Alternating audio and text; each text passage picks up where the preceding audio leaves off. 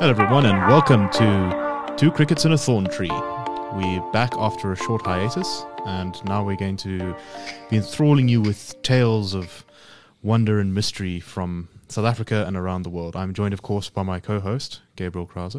How's it? So let's get started right away. Um, oh, before I start, sorry, one more thing that we need to talk about. We are now actually on Apple Podcasts, so please go listen to us there. And if you are interested in uh, hearing us on another platform, please send an email to nicholas at irr.org.za um, and I'll try to get us on that platform. We want to know where our listeners are, so that would be much appreciated. Anyway, let's go ahead. Um, Gabriel, why don't you start us off here? So there's been a riot in Joburg. Yeah. Uh, little context of where we are in the studio. We're sort of just west of the Central Business District. It's a Friday afternoon. And uh, it's been a long week, so we've poured ourselves a whiskey. Yes, to enhance the conversation. To, and process this, uh, this madness. Um, to me, uh, just watching these videos. Um, well, let, us talk very briefly about what exactly happened. Yeah. So what the, the, the cops and the Joburg Metro Police they went into the city of Joburg. They do this every now and again. It's part of Mashaba's sort of clean up the the, the CBD program. Um, and they were there primarily, they said, to confiscate counterfeit goods that were being sold by the mostly foreign owned businesses there, although, of course, not only. Mm-hmm. Um, during which, during this raid, there was a pu- lot of pushback from the people in the area, and it turned into a uh, display of civic violence where people were throwing stones at police and nyalas, and the cops were basically forced to leave the area in their words, to prevent a bloodbath, as they said. Mm-hmm. Was very nasty scenes, lots of dramatic footage on social media of like a thousand people pelting police trucks, armored trucks with rocks. Um, very dramatic stuff. So anyway, Gabriel. yeah. So to me, it looks like a dream or a kind of nightmare or fantasy that I had once been told about, turning into reality just as it'd been predicted. Uh, there's a, a Swami, a, a, sort of religious leader uh, man of many races who's traveled many parts of the world, but once upon a time was just a, a desperate teenager, and my mom saved him from a dark situation, and so he's been a friend of the family ever since. And because of all the worlds he moves through, he he he, he has often provided me with insights that uh, that many sort of bourgeois uh, suburban elites overlook. And one of them is he said, people uh, foreign nationals, Af- black African foreign nationals living in South Africa, have really been taking it, taking a beating, literally. Yes, uh, from the cops. For from the cops. Our, our also, prof- our very professional and very delicate Metro Police. They're very famous for that sort mm. of behavior. And he said they've been taking it, they've been taking it, and one day they're going to stop taking it. And and what it'll look like is is hundreds of thousands, hundreds or thousands of people coming out into the street with rocks and and they will drive the police away. And and that's exactly what I saw. And and what he foretold the next thing to be was a backlash from the cops. there's some reason to think that that is already on the police mind. The the the one view is well, that was that was one of the stories behind Marikana, wasn't it? That some cops had been killed by the strikers in the days before, and, and so some of the violence that came out from the cops was from a desire to basically take vengeance. Yeah, and uh, uh, just to give some context, this is all happening on on Jeppe Street, um, now known as uh, recently changed to Rahima Moosa Street. And Jeppe Street is in a part of the CBD, sort of south of the railway tracks.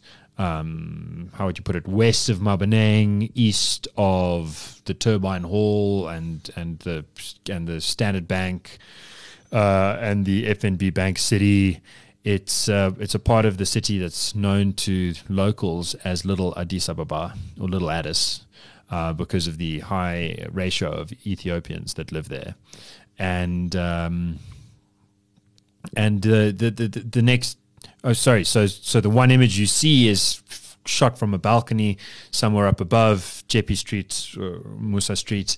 Uh, uh, it really does look like hundreds, if not thousands, of people uh, streaming along and throwing, pelting this police vehicle with rocks and, and, and driving it away. Yeah, completely caught up in the sort of battle lust. Yeah, and there's this rigorous.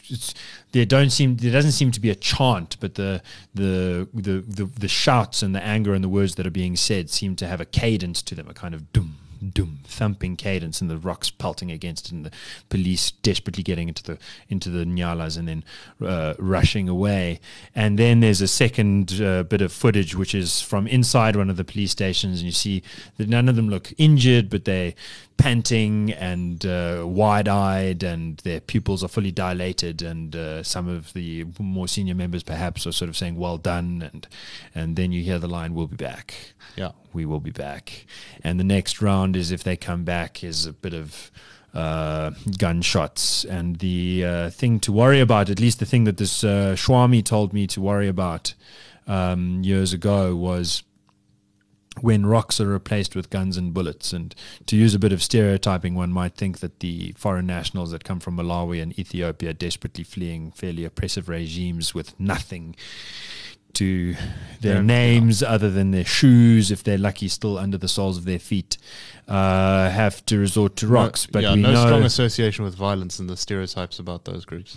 But we know that there are other foreign national groups that uh, uh, come from countries where the violence is not just state oriented. Countries like the Democratic Republic of Congo, so called, and Nigeria, where the state has for so long been so atrophied, and Somalia too. The state itself, its supposed monopoly on, on force, has been so curtailed for so long that there have been uh, real establishments of fiefdoms. Fiefdom is we like to think of sort of Eskom as a fiefdom, or or the, the Gupta Shebeen as a fiefdom, but a real fiefdom is backed by yeah. violence that's not in the background; it's in your face. So, and so when you're when you're a you know you come from a rural area of Nigeria, or maybe even a suburb of Lagos and you move to the CBD, there isn't necessarily that much difference. You're just moving from under the control of one local warlord to one local gang. Yeah, and if and if you and if you have local gangs retaliating against the cops, then you begin a cycle of violence that has played out in America in the 30s, in Germany for certain in the 30s, in in, in various parts of the world that uh, that doesn't bode well. Um, little context, if I can give it. Yeah, sure. So I live in Yeoville, basically. I live next to Yeoville. I grew up in Yeoville. And uh, Yeoville has long been a safe haven for foreigners. The first time I remember uh, xenophobic attacks at scale was in 2008. There had been attacks before, but there was really this nationwide sort of yeah, outbreak. That was when of, you really saw like lines of people fleeing the townships and that sort of thing. And where did a lot of people come to? They came to Yeoville for the simple reason that the density of foreigners, foreign nationals in Yeoville is already so high that you don't need to barricade yourself really. You don't really need to take up arms. Yeah, you're you not isolated. there. You're amongst and you can be amongst other side. people. And no one's going to take a chance coming against you. And so it's totally sort of like an island of calm. Uh, Yeoville had an interesting incident a month ago that I am not sure if I've spoken about on the show. Uh, you've spoken about it on one of our shows. I don't know if it was this one.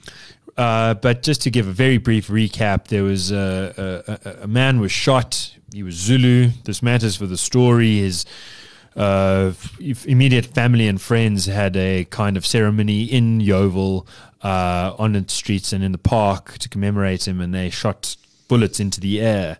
Uh, some kind of spiritual ritual. The police took uh, umbrage with this. It's against the law to open these fire bullets into the air. There was some kind of exchange. And also, not particularly safe. Not very safe at all. Not a good idea. I mean, there was some exchange of words. Please put your guns down, disarm yourself. We're going to arrest you. There was uh, no, we're not going to do that. And then there was an exchange of fire, in the process of which the brother of the deceased was himself shot dead. And after that, for a week, Yeoville went into lockdown. The streets were barricaded. There were burning tires up and down. And as I've said, Yeoville has been this bizarrely tranquil part of South Africa. There's never been a public protest. Yeah, everyone sort of Yeoville. associates it with crime and murder and that sort of thing. But in this in this particular way, it was calmer. Yeah, and uh, and that changed. And after six o'clock, if one was driving around, one saw literally no one on the streets. It was it was unearthly. And the worry was that you're going around, and either the Zulu mob is going to catch you, or the uh, or the police is are going to catch you or ask you tough questions.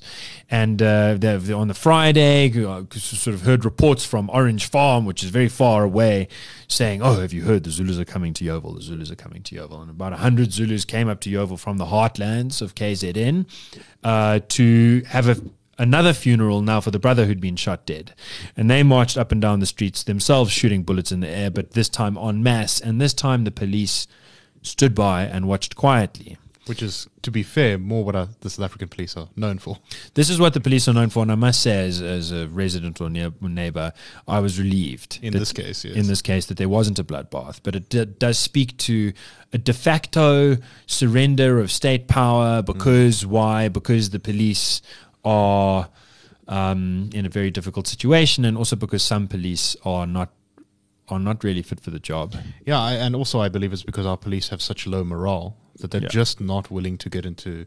I mean, we all have stories of yeah. sort of the police running away at the first sign of trouble, and then ordinary yeah. people having to deal with the mess. Yeah, or private security. But these are areas where there is no private security, where yes. people are their own private security. And so, town, little Addis, uh, this is much larger in scale, really, and. Uh, it it uh, yeah it doesn't bode well, and I think it speaks to uh, uh, something that the Institute of Race Relations often has in mind, particularly under Frans Cronje, who speaks to scenario planning. And he has basically four scenarios that he, yeah, he sees the country one of which is, to go to down. One of which is the fragmentation scenario, which looks a lot like these scenes that we're seeing now, where the power of the state evaporates as it runs out of resources, as it runs out of capacity. And in its place uh, arise sort of local warlords and sort of managers and gang leaders and that sort of thing who take over and become the de facto state. So we essentially turn into a hyper federalized society. And you know, if you go if you go just the other side of of if you go sort of just a little bit further down Louis Botha uh, from Yeoville, from from town through Yeoville, you not shortly afterwards, you have a, a, a, massive new development to create a new police kind of barracks, and then just after that, you have Norwood, and the Norwood uh, scenario, situation to me is is is comic actually because you have a golf course upon which we used to have the Million Dollar Challenge. It was one of the premier golfing events. It looked like if South Africa just played its cards right, we might uh, elevate ourselves to master's status, which comes with a lot of tourism and yeah, prestige yeah. and this kind of stuff. And instead, we've gone the other way, and the, a lot of the land has been ceded in order to build a new grand uh, kind of uh, gated community with the golf course as a basic sort of green lung park that uh, the members have access to and these apartments are sh- you know you can see from the billboards and from the advertisements are being sold for millions and millions brand new plush uh, high quality stuff. And what is the biggest advertisement? We have generators, so you don't have to worry about load shedding. It's its own little fiefdom. Yes. The standard idea that the state provides electricity yes. is not there. So this is the other part of the fragmentation thesis: is that the middle class won't just disappear uh, it will retreat into enclaves. Mm-hmm. And so Dainfern is a future, perhaps for more and more Steyn people. City. Steyn City is a future, perhaps for more and more people. But people who can't afford. Uh, there was a place that uh, Frans and I saw in the Eastern Cape, which literally it was a kind of gated community, except it literally had a moat around it. Yeah. So the moats, and you go into the Free State, you see a lot of moats too around the farms.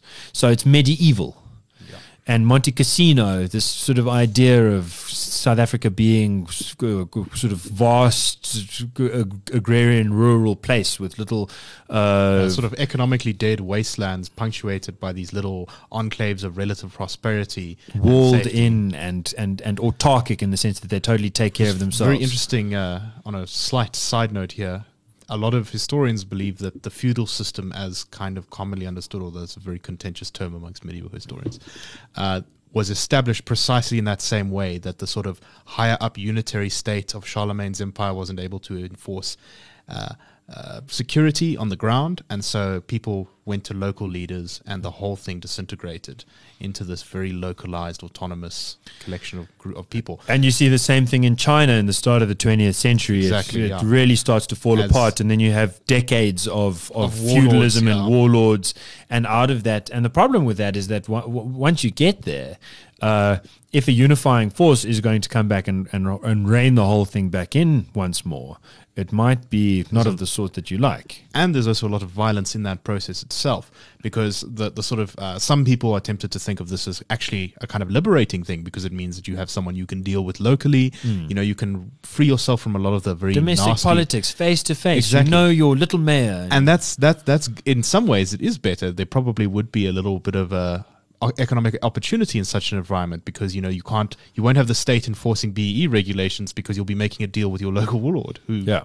who just needs a maybe a much smaller payoff but there's usually violence between the different across the factions. across the factions yes And so I think we need to speak a bit to the violence because the the violence in this country has been consistently and repeatedly directed against foreign nationals, and uh, at least in, in in terms of public violence. Yes. And there here the tide has turned the other way. It's, it's foreign nationals going after the police, and so we have to sort of see what we make of that. One thing to note is that the police's pretext for going in there was to confiscate uh, counterfeit goods. Yes, I can personally say from having patronized many of those stores, and I'm very worried about my favorite Ethiopian restaurant, which is up there, which serves raw meat, uh, which is delicious. you have a big plate of raw meat. you're a braver man than I going into the middle of town to eat raw meat in an Ethiopian restaurant Well, I'll tell you a story. The last time I was there, actually, I took five friends, and they were all lily white, and they were a bit nervous, and we parked the car outside and double locked it, and sort of wanted to lay bricks around it, and paid security guards before we. I was like, guys, just don't worry about it; it's going to be fine. Anyway, we went in there, and we were sort of. It's very. It's on the third floor. It's densely packed, and there's lots of men putting their fingers in the raw meat. My girlfriend at the time, now fiance, got three marriage proposals. One of my other friends was there; she got five well, that must have been a bit of an ego boost It was great. Uh, the one who got five proposals was for you almost sort of really well. You know, I, I was offended. They were only willing to give me three llamas and a four by four. but uh, uh, the only incident that we had uh, on that adventure was when we were leaving. We were pulled over by the cops, and they tried to extract a bribe from us. yeah that sounds like the cops a lot of a lot of money for no good reason.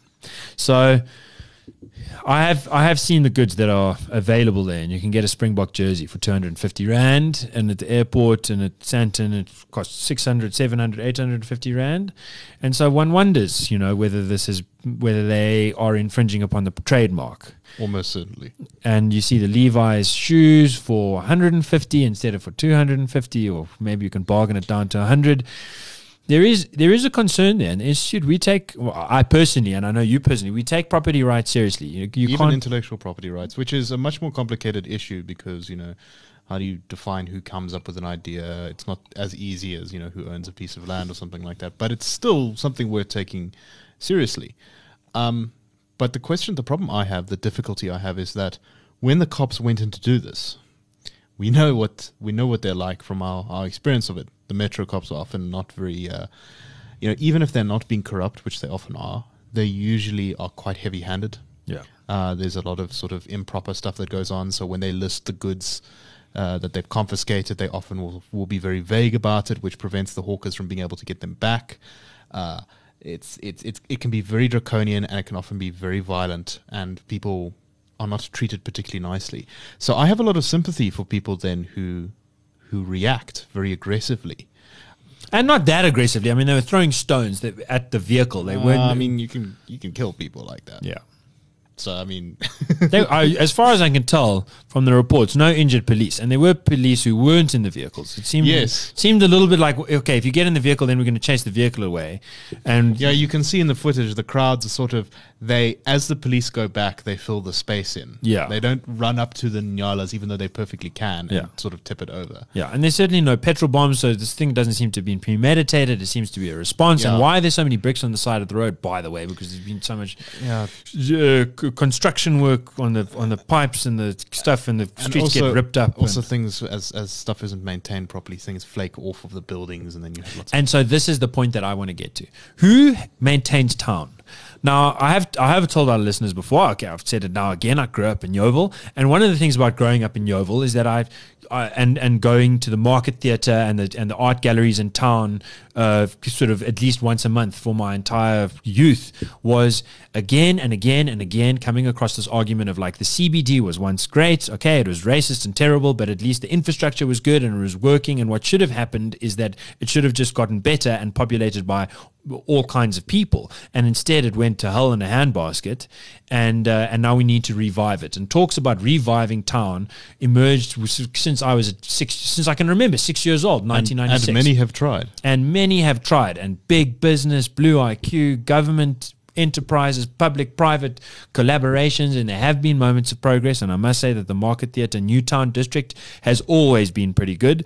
Um, Maboneng is a sort of little fringe thing that's emerged in the Although corner. My came from Arts on Main, and now it's collapsing a little bit. Yeah, my itself. experience is that it's going a bit backwards in the sense yeah. But I'm not. But Maboneng is really on the fringe. I'm talking about town, town, yeah. and in town, attempts have been made and they've failed again and again. I mean, to the point, sort of anecdote, Johannesburg Art Gallery is kind of in the center of it all, and it's flooded for three times as the biggest art gallery in Africa. It's crazy. They can't you can't even protect the sort of very well established architecture sitting what, with Picasso's and Cezannes and Manets. What's the state of Ponte right now? Ponte's not too bad. The the it's uh you know it's it's well secured. Um, the, the the last time I spoke to a resident of Ponte, there, w- there was this kind of Guinness glass thing with Ponte where it was sort of black for the first 80% and the top two, the sort of elite uh, stories, uh, the former penthouses had been converted into smaller things and they were all populated by white. And now uh, that's some spatial apartheid. Yeah, no, yeah, dude, it was so blatant. Um, but what I lived there, and I, I, was happy to live there, and and the and the sense of community was great. I mean, no one held anything against anyone. I think once you were inside, going yeah, up yeah. and down the elevators, lots of little kids, people happy to have conversations, and and and it was very family oriented. Um, the the the, the so people that is a success story, isn't it? Because it was in a very bad state. Full on success story, and the and the foam of it uh, was was journalists and interior designers, and uh, and and they've all moved out and they've been replaced by young professionals uh, who, who who go work in the banks in town. It's a good success story, but it's an isolated success story. The big success story, in my opinion, and I came I came across this when I was doing research on foreign nationals in 2016. The first kind of work I did for the Institute of Race relations with Rian Malan, who is really heading that project to figure out how come the foreigners do better. And most people, if you ask them why do the foreigners do better, they say it's because they're selling drugs, or it's because they uh, come with uh, mafia connections, or they're stealing the stuff. Yeah, yeah. You know, they're all these like kind of nefarious suspicions. We've seen them time and time again against many minorities. Yeah, I'd recommend Thomas Sowell on the middleman minority if you're interested in this kind of topic. But uh, what did we find? We found that uh, all of the foreigners that we were speaking to were, were heavily conservative or religious in one way or another, Islamic or Coptic Christian from Ethiopia and Somalia, um, and so didn't drink. They had very low overheads. They'd sleep in their shops. They would they would basically win on the margins. They'd be like, if we're going to extract m- less money out of the business than any of our competitors, okay. we're going to live more miserable, frugal lives. Then we're going to be able to charge slightly cheaper rates, and then we're going to be able to beat them on on on the pure business grounds of being able to offer the same product at a better rate to the customer, and the customer is going to like it. And we found this in curtains. We found this in wedding dresses. We found this in uh, uh, sort of consumable, fast moving consumer goods like you know. It's a very familiar shops. tale if one looks at uh, sort of the history of Jews in America or Indians in South Africa. Um, it's, it's, a tale as old as time. And that's really what we found. And we were looking hard and we were going through Soweto, going through the CBD, finding uh, locals who, especially locals who felt uh, like they'd been hard done by. Well, can you tell us a story? Tell us about one that's doing some shady business here or there. We tried to follow those things down every time it turned out to be nonsense, and there were very few that even turned out to have something like that. You say, "Oh, the foreigners are doing this." Oh, tell us an example. I don't have an example. Anyway, I, I try to get a bit of a more macro picture because I noticed that there were a lot of buildings that were looking cleaner than I'd seen them before. And that looked, uh, and then as soon as we went inside, we were taken inside. You know, the door handles were there, the light fixtures were in, the faucets, you opened it, and the water would come out. And most important common element security guards at the at the entrance. Yeah fingerprint ID or ID books and permanent, uh, you know, hard material to Yeah. stop people from getting in. So it kind of looks like a student res building, but it's for grown-ups who who want to go to work. And so I tracked down the title. I tracked down the the what do you call it the the earth numbers of about 20 to 30 properties in the sort of little Addis region. And I found two dozen properties that had been sold for uh, between uh, 250,000 Rand and 1.5 million Rand uh, between, let's say, 1994 and 2004, and that had been resold in the last decade between 2009 and 2019. Actually, this was 2009 to 2016 for between 15 and 115 million rand. Those Wow, that's a lot of. That's a big uptake, hey? Yeah, yeah. That's real value being created. I mean, if you add if you if you add it up across all of those hundreds of millions, approaching a billion rand, Yeah, that's spectacular. and all of those buildings that I could track down the owners of were buildings that had been built, had been repurchased, sorry, repurposed by foreign nationals. So who tried to reinvigorate town? Uh, local business, local government, and yes, like they just didn't come right. Know, the foreigners who. Foreigners, desperate, hardworking foreigners, Who and I went Mashaba into some of the enemy. Yes, yes, and you know it is against the law. Some of the stuff that I saw, people people making curtains and people making wedding dresses, and you ask them what their wages are, and they're below minimum wage, and you ask them like, "Well, why are you doing this?" And like, go to Mogadishu and you'll see why I'm doing this. And the people I'm talking about who are, uh, who, who- you know, who sleep in their shops or sleep just behind the shop and and and barely eat to keep the business growing. You ask them, why would you ever succumb to this? And they say, well, try out try out a little visit to Yeah, the Badlands south of Addis. In South Africa, you're probably not going to be kidnapped, Go- and yeah. you're probably not going to suffer a famine, even if life is a little bit tough sometimes. And if the cops do arrest you, there's a big chance that you can bribe your way out of it. Or if you're going to go to jail, you're going to sit in jail for a little while and then uh, be deported, or you're going to or you're going to be able to come back. Whereas if you're in the DRC or Ethiopia or Somalia or parts of Nigeria, if you get arrested, you're going to be tortured. You're going to have your fingernails pulled out. You're going to have your lists of your family's names read out to you. And like if you don't tell on someone else, well, we're going to find them too. Your children might get recruited into a s- army. We just live in a different kind of country. Yeah. and and and a lot of these people are prepared to take every opportunity that they can to get ahead. And uh, and the bulk of it that I've come across and that Rian came across with me really was good honest business adding value to South Africans lives and creating employment and some of that pl- employment actually going to South Africans.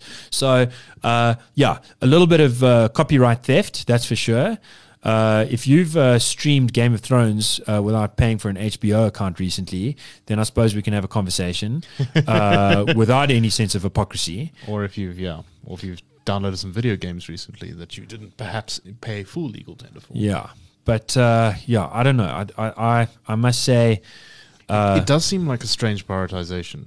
yeah.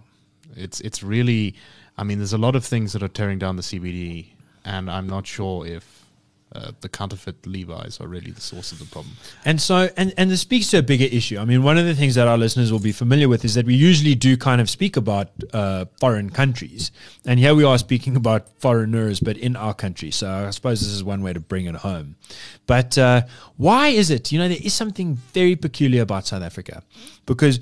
In my view, and I think there is some survey data to back this up, we are in one of the most xenophobic countries in the world. In fact, Yeah. I found like a South African Migration Project survey from about a decade ago that literally I think they were citing a Pew or, or YouGov survey that found South Africa to be the most xenophobic country in the world uh, on I- the basis of popular opinion. I've seen a survey. I can't remember the exact number, but there was a majority of South Africans believe that we had our unemployment due to too many foreigners taking all the jobs. So you've got massive xenophobia at a grassroots level, and at the same time, at an elite level, if you're looking at the uh, media pages and if you're looking at what politicians say, it's generally very uh, welcoming or puts down the issue. It's quite polite. Yeah, I mean, uh, Malema said that we should open our borders completely. And we want one currency across the continent, and we really love the AU. And in fact, we love other African countries so much that when Omar al Bashir comes here, we want to protect him from the devilish International Co- Criminal Court. Actually, I believe that uh, my father, as a chapter of one of Jack Bloom's books, wrote about how this was during the Mbeki era, how uh, uh, the Africanist ideology of Mbeki had not penetrated society in any real way, and he was referring. I think that was written around the time of the first big xenophobic attacks. Yeah, um, and it is true that Pan Africanism has actually, in a meaningful sense, on in a sort of negative sense of being against the West, I think mm-hmm. that it's got some real purchase. Yeah. But in a sense of being with Africa, it yeah. has very little currency. It outside, I mean, yes, you go to a cocktail party in Park View or watch the sunset from Westcliff, and you'll find a lot of Pan Africanists. But yeah, outside of that, it really hasn't gotten traction. And in a way, I've considered it for a long time to be a sort of relief that the elite are so committed to a view that is anti xenophobia on the basis of, well, if they're black, then they do count as us. But that was years ago. And now it's. Now it's a now things just are a bit different. Now Pan Africanism, as it's held up by the elite, basically equates to white people don't belong here. Zinzi Mandela sitting in Copenhagen telling us that we're all congenital rapists yes. and land thieves, yes. and she's far from the only one. There's government policy basically that is hin- that's whose who, whose genesis is the thought that white people don't deserve to own land, that any person who own white person who owns land doesn't deserve to be here. So that's had major negative consequences, and at the same time in terms of our attitudes to foreign nationals, we haven't done what we need to do, which is to regulate the border, allow legitimate refugees to come in, allow a lot of this is about perceptions, right? It's about if people perceive that they control their country. Mm. It doesn't matter necessarily how many people are coming into the country. What matters is whether people feel like they can go and vote or they can go and complain, and that number will change. Yeah. Because right now, there is no control over our borders. There is a sort of distinct. It's it's part of the this entire disintegration of the state that we've been yeah. going on about recently. Is that the the police really? I mean, I've I may have uh, said this on the Daily Friend show earlier today, and I'm questioning the wisdom of it. I'll say it again. I've crossed the border illegally. Yeah. To uh, to Zimbabwe specifically for the purpose of demonstrating how easy it is to cross the border illegally. I'm topping up your whiskey glass for that. Thank you, sir. Well done, young man breaking the law and then telling the world about it. Very well, good. I mean, you know, he used to be a politician, ladies and gentlemen. Exactly, it came with the territory. but the important thing is that when when people feel like they have that loss of control, that's when they start to think that they have to uh, to take matters into their own hands. It's the same with that when the police don't seem to be dealing with any kind of with other crimes, mm. people tend to get kind of violent and start burning people alive in the streets and that kind of thing. And so my sense is that we're living in the worst of both worlds. We've got a kind of we've got an idea about Pan Africanism that uh, is is is is does violence to the constitution, that does violence to so many South African citizens, and that's really corroding the economy. Unemployment numbers up, capital flight, 450 billion rands worth of private household wealth wiped off the planet uh, last year. The rest, what's still left, is trying to flee overseas, and we have uh, uh this this idea of lackadaisical mismanagement as a result of the same Pan Africanism that makes ordinary South Africans feel totally disempowered yes. and the most frustrated of those. And there's only going to be more frustration because of the economic uh, collapse, uh, taking matters into their own hands. And then a police force that rather than address the 10 violent protests that we have every day on average in this country, rather than address the world record levels of bribes. Yeah. Yeah. And then that irritates people, and so then they fight back. And this really does. I feel like I feel like I'm living in history. I, maybe it's a bizarre thing to say, and but this is perhaps what it looks like when a country falls apart. If, if I may recommend to our listeners uh, that you go and check out our episode on the Treaty of Versailles and pan nationalism. Um, I think we spoke specifically about Slavic nationalism, but we went through a little bit about how overseas these kind of grand racial nationalist ideas have really been a bit of a disaster. Yeah. And if I can make another recommendation, Kwame Anthony Appiah is, my opinion, the lead philosopher of race. And he makes the argument in his book, The Lies That Bind, that Pan Africanism is really the ideology that's keeping race in international politics alive the most. Uh, yeah, I think I think that that's pretty pretty clearly the case. So uh, check those out. Now let's move on to something perhaps a little bit lighter than the imminent collapse of our beloved country, uh, which is cheers to that uh, which is Jacob Rees-Mogg. Mm. as as one of his opponents described him, the honourable member for the 18th century. Yes. Well, So, for those who don't know, Jacob Rees-Mogg is a famous Brexiteer uh, Conservative MP in the United Kingdom, and he has just been chosen by Boris Johnson to be the leader of the House of Commons. yeah. So, what does the leader of the House of Commons do actually? I think he runs the procedure. I'm not super up to date on this. We should get Herman to tell us this because I'm sure he knows.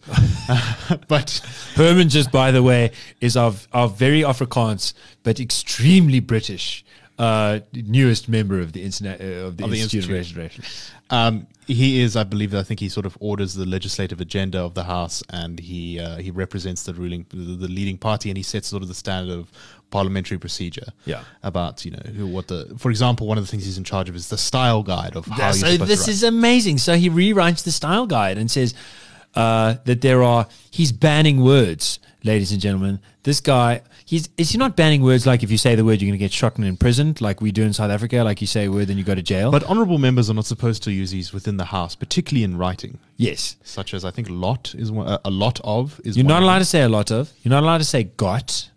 You're not allowed to say very much. And my favorite is you're not allowed to say hopefully. And you're not allowed to say we understand your concerns because can you just imagine if politicians weren't allowed to say hopefully and we and we understand your concerns? I think that the world really would be a better place. We'd lose half of all political speeches or answers to questions. Yeah, I mean, if he did it in this country, if, if in this country you banned like categorically and If you banned the word revolutionary in this country, parliamentarians would cut their speeches in half. Yeah.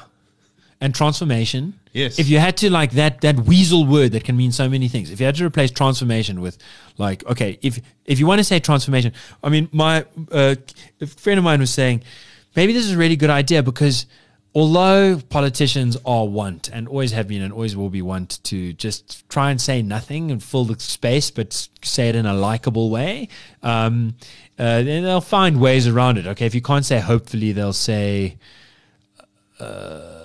you see, Uh, you see, he's it's a hard one. It's a difficult one, yeah. and it forces them to think what are they really going for here Uh, one of some of the other delightful things that he's added is that uh, in writing, male MPs must who do not have a title must be referred to with Esquire yes as as, as part of their, their their descriptions of them in the text.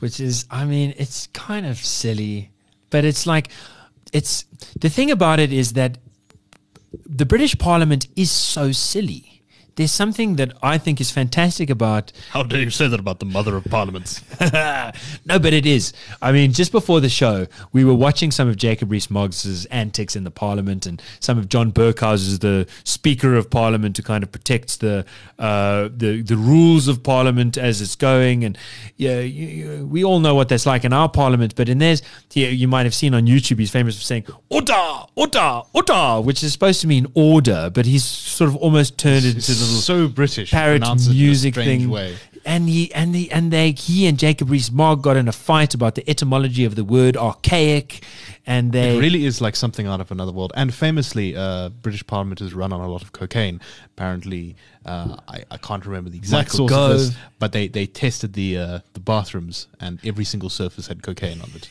I can totally believe it. It's a bunch of fops who sort of went to Eton or other Ponzi schools, and they and they go there and they sort of try and show troll who knows the most about what. And sometimes it's very substantive, but there's a lot of ad hominem, and when it's ad hominem attacks, it's quite clever. And then of course it's not all eaten. There's the Scottish element, and they come in there and they say, you know, what are you talking about with your understanding of what it is to be a common man? And then there's uh, sort of Yorkshiremen, Labour members from the north of the country, real working class fellows who are also bring a completely different vibe to the place. and the Irish from the north of Ireland. It really is, it's profoundly theatrical. But on top of that, I do think that despite the theatricality, there's actually way more substance than most legislatures in the world. Uh, I can't say for sure, but I can say that at least in the English speaking world, the British Parliament is one of the healthiest of the legislatures in terms of that you can really ask difficult questions and get proper answers in response to them. Prime Minister's questions is one of the most harrowing, Yeah. unfair, brutal things I've seen political leaders go through. And it's brilliant. Yeah. Because you stand up there and the opposition can ask you anything and you Hmm. just have to be prepared to answer it and not ruin everything for yourself.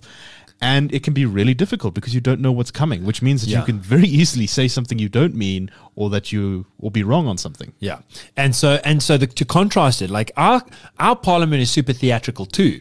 You've got one party that only wears like suits and ties, and you've got another party that wears sort of lots of uh, things on their heads, and then you've got another party that wears red, uh, well, only when overalls. only when the, only when they know the cameras are going to be on them.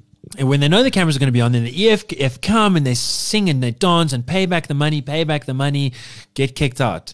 Pay back the money, pay back the money, There's get no kicked substance. out. There's no substance. It's not very surprising. Everyone knows what's coming. So it's it's theater, but it's theater a little bit like it's a very boring show. Yeah, it's just, it's yeah, man. It's just so predictable, and it, and it's really intellectually very. And also, it's often the, flat rather than sort of uh, quips about each other's histories and plays on words and all sorts of intricate little inner jokes. A lot of it is just you're stupid and you're fat, basically. Basically. And and one way that you can tell that there's something different going on in the British Parliament is that you'll see the leader of the uh, you, you'll often see someone standing up and asking whoever's at the dispatch box a really difficult question and sort of doing it in a funny way, humiliating them with a funny little bob, and everyone laughs on their side, and there's a few jeers from the other side, and the other person stands up, and if they've got a really good riposte, if they can turn that joke on its head, as Jacob Rees-Mogg is able to do. Uh, you'll see the first person who made the joke laughing as well. Yes.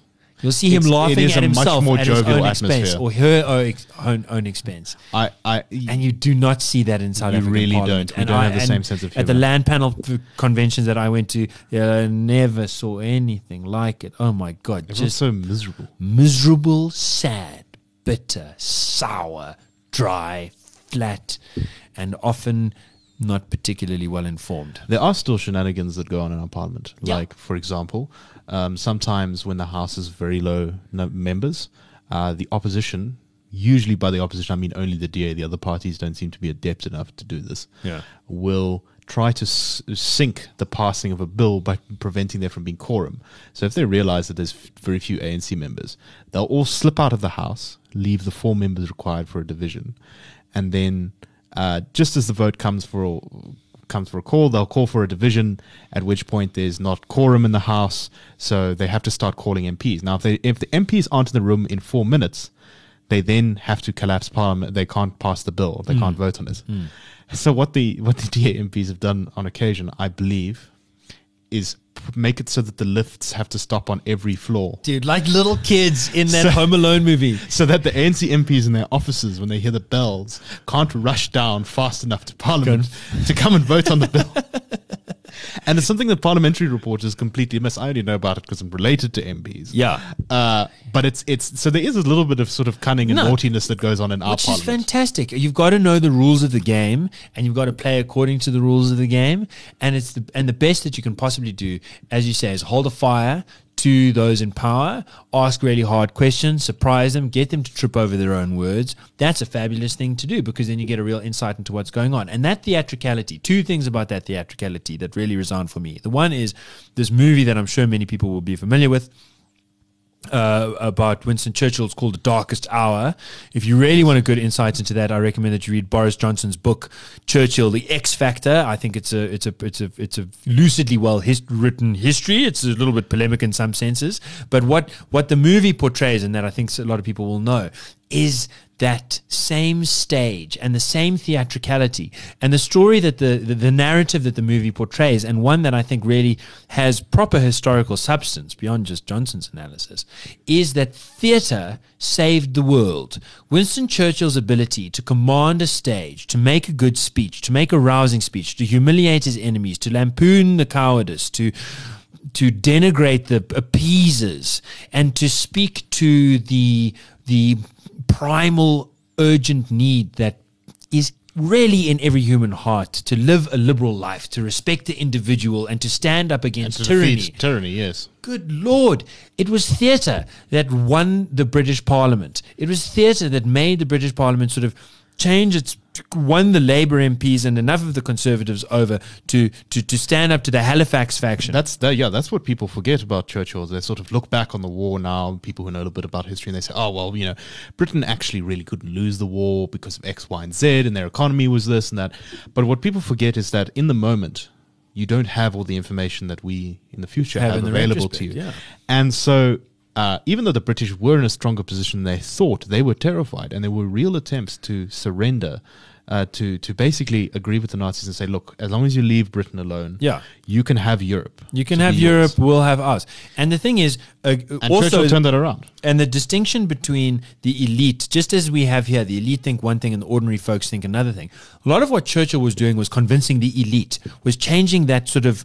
Um, the the worries and the conser- the the cautiousness and the appeasement that had that had taken hold amongst uh, the elite of the British political schema, and and by persuasion, by this magic of of, of just human talk, uh, uh, uh, get them to change their minds their and lift their spirits. And I think that's a great thing. And I think it's okay. So Jacob Rees-Mogg is certainly no Churchill, and I don't think that he would. Uh, I think he'd consider he himself much more to be. He'd consider Churchill to be a bit modern for his yes. liking in terms of inspiration. he wrote a book about the, the last book. I saw him do an interview. He wrote a book about British leaders in the 19th century. And here's something that I'm just going to embarrass you. Oh yes. And it's going to embarrass me, and I'm assuming it's going to embarrass all our listeners. He writes one of the chapters. Each chapter is about a different great uh, British leader of this of the 18th and 19th century, including the one who was British Prime Minister when the UK abolished slavery, the first and only great power to do so unilaterally against its own uh, fiscal and and political interests. Who is that Prime Minister's name? You are correct. I am embarrassed. I do not know. If any of our listeners know, feel free to email Nicholas that he is a dweeb and that Gabriel is a fool. Uh, and if you and if you don't know, think about that. Think about what that means. That none of us even know the prime minister who was in charge mm, of the mm, country when it abolished true. slavery. Who was it, by the way? Do you know? I don't know. I thought you knew. I forgot. it's the whiskey. It's Friday. Yeah, and I just watched that video. fair enough. Fair enough. Fair enough. No, I, yeah. uh, may I also recommend? I've, I've, I've, I haven't read it myself yet, but I've had recommended to me Andrew Roberts's uh, biography of Winston Churchill. Um, yes, no, I mean that's a proper the, the the Boris Johnson one. Just to just to give a small qualification, what makes the Boris Johnson one amazing is it's is the lyricism of the prose. Boris Johnson is this like fan of Greek poetry and Latin understandings of the form of rhyme and cadence. And he's a storyteller. I mean, he started his political life as a journalist who couldn't flip and stick to the facts because he was so interested in kind of moving people's emotions. And in a way, he met his match in Winston Churchill, who he knows to be a greater storyteller. Winston Churchill's first great story is really coming out of the Boer War in South Africa, which yeah, he probably journalist. only got access to because his mother. Don't get any ideas, Gabriel. Slept with, uh, had been widowed. Winston Churchill's father had been a great politician himself, although quite a quiet conservative guy. Then, when the mother was a widow, she romanced a general, and then the general was like, "Well, let's give the chance, let's give the boy the best opportunity he can." And so he did a little bit of fighting in in uh, in Somalia. It, well, what we Sudan would, in Sudan. Yeah. Sorry, my, um, and there, Khartoum near there, sort of trying to trace down Lord Gordon, who'd been the great British hero. The movie was sort of made about him called. Uh, was that the Four Feathers? No, the no, one, no, no. the one where the guy says, where Laurence Olivier says, it's Laurence Olivier says, "I like the desert because it's clean." well, that's a good line. anyway, Churchill was there, and he and he and he was shooting bullet, bullets as the Mahdists, the sort of early ISIS of the nineteenth, late nineteenth century, yes. were trying to create ISIS in Sudan. And then he came down to the Boer War to be a war correspondent. And there, I think he was probably pretty honest, although I think he probably told a bit of porcupines uh, lies. And then. Uh, anyway, Boris Johnson sees in Churchill a great storyteller, well, and he, he sees himself. I think because he sees himself, but also he it, it really does bring out the humility in him, which is not something you see a hell of a lot of all of the time out of Johnson. Uh, but it's he's at his most humble, kind of trying to ma- trying to match his own sort of three quarters abilities at storytelling to yes, Winston Churchill's two hundred percent storytelling yeah, abilities. No, very well said. It's a good book. Anyway, so let's move on to the last delightful topic of the day, which is something I'm very eager to talk about. So we'll just go over this briefly because we're already at sort of uh, 47 minutes or so. But um, yeah, but this but this doesn't need time. This, this just doesn't needs need time. It just needs, needs, intensity. Yes, Marianne Williamson. Oh, she is left wing America's answer to Trump in a very real sense. Hmm. She is outside the establishment. She's never been a politician before, except when she unsuccessfully ran as an independent for a California uh, congressional seat. Uh, she is famous as a sort of self help ta- uh, speaker and spiritual guru of a kind of new age variety. Uh, she was very influential in Hollywood during the outbreak, the first outbreak in America of HIV/AIDS, Yeah. where she kind of provided uh, spiritual and psychological comfort to celebrities who were tortured by the, the fear of AIDS and believing that it might rip rip down their their communities there. Yeah. Uh, she's if you look up if you look her up, she's been to sort of weddings with every celebrity you can think of in your life. Places uh, weddings where Michael Jackson was the best man and she was the officiator of the ceremony and that kind of thing. Reminds one a little bit of Donald Trump going to Hillary Clinton's wedding. Yes, yes, it's, it's very similar. Um, she's also being supported by conservatives who think she's just really funny. Um, Right, no. So just to be clear, the conservatives think she's funny, but really they think that she is such a ridiculous idea, that she's such a joke that no one would ever get behind her. So if they can just push her up the ranks, then to Donald Trump whittle will beat her for sure. Yeah. Have we heard that argument before? We've heard that argument before. she um, she's polling quite low in the polls right now. I think she's kind of around one percent, and she might not qualify for the next debate yet. Although there's still time for that to happen. And she's had some pretty good performances because she said things. She had these memorable quotes like, "We're going to defeat Donald Trump with the power of love." No, but say what is the problem? How did how did Donald, Donald, Trump, Trump, rose to power on on a on a dark psychic wave of hate, and we're going to defeat him with love. Oh man, you can you can put that in a bottle. It's lightning. It is. It is. She she actually is a much better politician than a lot of people give her credit for. Yeah. I mean, she's made her entire career basically by just talking to people and making them feel good about herself. Who's her favorite? Who's her big champion? Oprah Winfrey. Oprah Winfrey, after the last debate, said, Marianne, wow, that was amazing. Now, people underestimate that these are not the most politically engaged people in the world, but people who watch Oprah make up a very significant chunk of the electorate of the United States. and they're passionate and they are influential. yes. They, you know, one of the things They're Malcolm sort of- Gladwell likes to speak about is is the influences The long before the, you know, the influencer nowadays means like some guy who's got twelve people following him on Facebook, like you or me on, on Instagram. Yeah, but there are influences, as in sort of you know that matriarch that that hosts the society event that once a year or twice a year you, you get dragged along to because this is just like the important thing to go to, and there's lots of important people there, and and then that person says this and says that, and it's very nice, and then they say something like, "Well, that Marianne Williamson, isn't she lovely?" And then the gentlemen and the ladies in the room sort of take heed, and they start wondering whether you should take this kind of person seriously. These are the sort of this is the kind of fan base that Trump tapped into in a way. Yes. The patriarchs, The sort of right right wing version of it, yes. Hmm. Uh, now, just to be clear, Marianne Williamson is completely insane. Um, once again, there is some resemblance. yes, there is definitely some resemblance. Um, she she sort of has talked about in the past that the voice you hear inside yourself is the voice of Jesus, which you know some some religious scholars may dif- differ on. Hmm. Um, she's talked about overcoming diseases through meditation, and that diseases are more driven by mental your mental state rather She- than physical ailments. No, she doesn't think diseases exist in the first place. And in this regard, she thinks that they're a figment of someone else's I was- imagination. I was rolling unlucky. And I was saying it. I was saying it very uh, positively. yeah, you're being so sweet, man. Let me just let me just tell you because Sietler asked me to to look into something. Uh, but Black Centric Forum, just quickly to bring it back home, uh, they're these guys who tomorrow are going to be having a big uh, shoot up in uh, some uh, shooting range in Joburg in order to get only blacks people. They they say blacks only are invited, and white monopoly capital is coming to kill you, so you must come learn how to sh- how to shoot them and how to do the grassroots level revolution. So I, I googled them to figure out who they are, and on their Twitter page, I found that they also think that uh, disease, HIV in particular, is a figment of only white people's imagination that has somehow managed to poison the black souls of the poison the souls of black people uh, and, and make them sick. And all you really need to do is proper black consciousness, and then you won't be sick in the first place. So, so Marianne's uh, signature campaign issue, which she launched, I think, was saying that there needed to be, I think, ten thousand dollars. I can't remember the exact amount in reparations to uh, Black Americans, just a straight up check. Um, she also, at one of the beginning of her, In which case, I'd like to point out that I'm a black American. Yes. And $10,000 is exactly the amount that I'd like at least. she also uh, started one of her speeches and rallies Uh, I mean, she doesn't have huge rallies yet, but she one of her speeches with uh, encourage, uh, telling every mem- white member of the audience to find the nearest black person and apologize to them immediately. And last year, just to say about her rallies, last year she did do a Love America tour. Yes. Where she toured the entire country and did draw pretty substantial kind she's, of grassroots support. She's also a multiple New York Times bestseller. I think she's written four New York Times bestselling books. Uh, and a lot of them have been featured on the old Oprah Winfrey favorites uh, book yes. club list. So a surprisingly influential person, and with some breakout uh, debate performances as being at least very memorable. Mm. Um, let's see where this goes. It's very possible that she could sneak through to the next debate. In which case, who knows where we go from there? Who knows where we go from there? And I, you know, in it, what does it look like? It's like New York, New York is a big city. It's a lot of different things, but there's a kind of side of New York that's it's that New Yorker guy who's like, "Hey, get out of my way!" Full yeah. of elbows. I'm walking teeth. here. I'm walking here.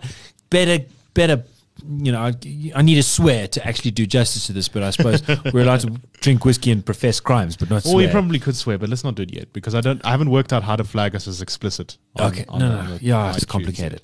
But this is so that new, Trump was like kind of the New Yorker answer to this Washington establishmentarian kind yeah, of yeah, yeah. bi-coastal kind elite, of vulgar, this you know. vulgar, brash real estate guy who knows everyone and he does deals, everyone. big deals. I do deals, huge deals hugest deals you've ever seen. Bigger than the buildings, even is the deal.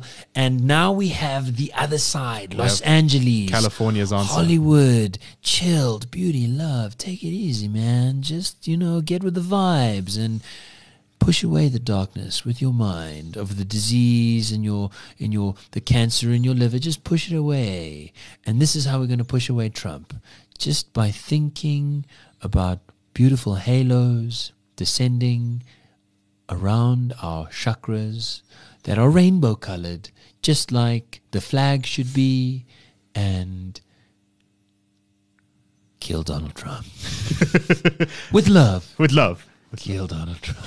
So, uh, my advice to the listeners is if Marianne Williamson gets elected, uh, or, or, if she makes it through to the next debate, I think you should speak to your financial advisor about buying gold. Unofficial slogan of Two Crickets and a Thorn Tree is probably buy gold. Um, and oh, I you know I don't have any I don't have any money. First thing to just get some money. Yes. I, I, the other thing I would like to point out is that I think at this stage in the primaries, uh, Bill Clinton and Jimmy Carter were roughly slightly, maybe 0.5% in the ahead in the polls mm. of where Marianne Williamson is right now. Food for thought. On that note, on the power of love, uh, I think we're going to conclude today. So, if you would, if you like this podcast and you would like to donate to the institute and support our work, you can SMS your name to three two eight two three, and we'll catch you on the next episode of Two Crickets in a Thorn Tree. Thanks, everyone.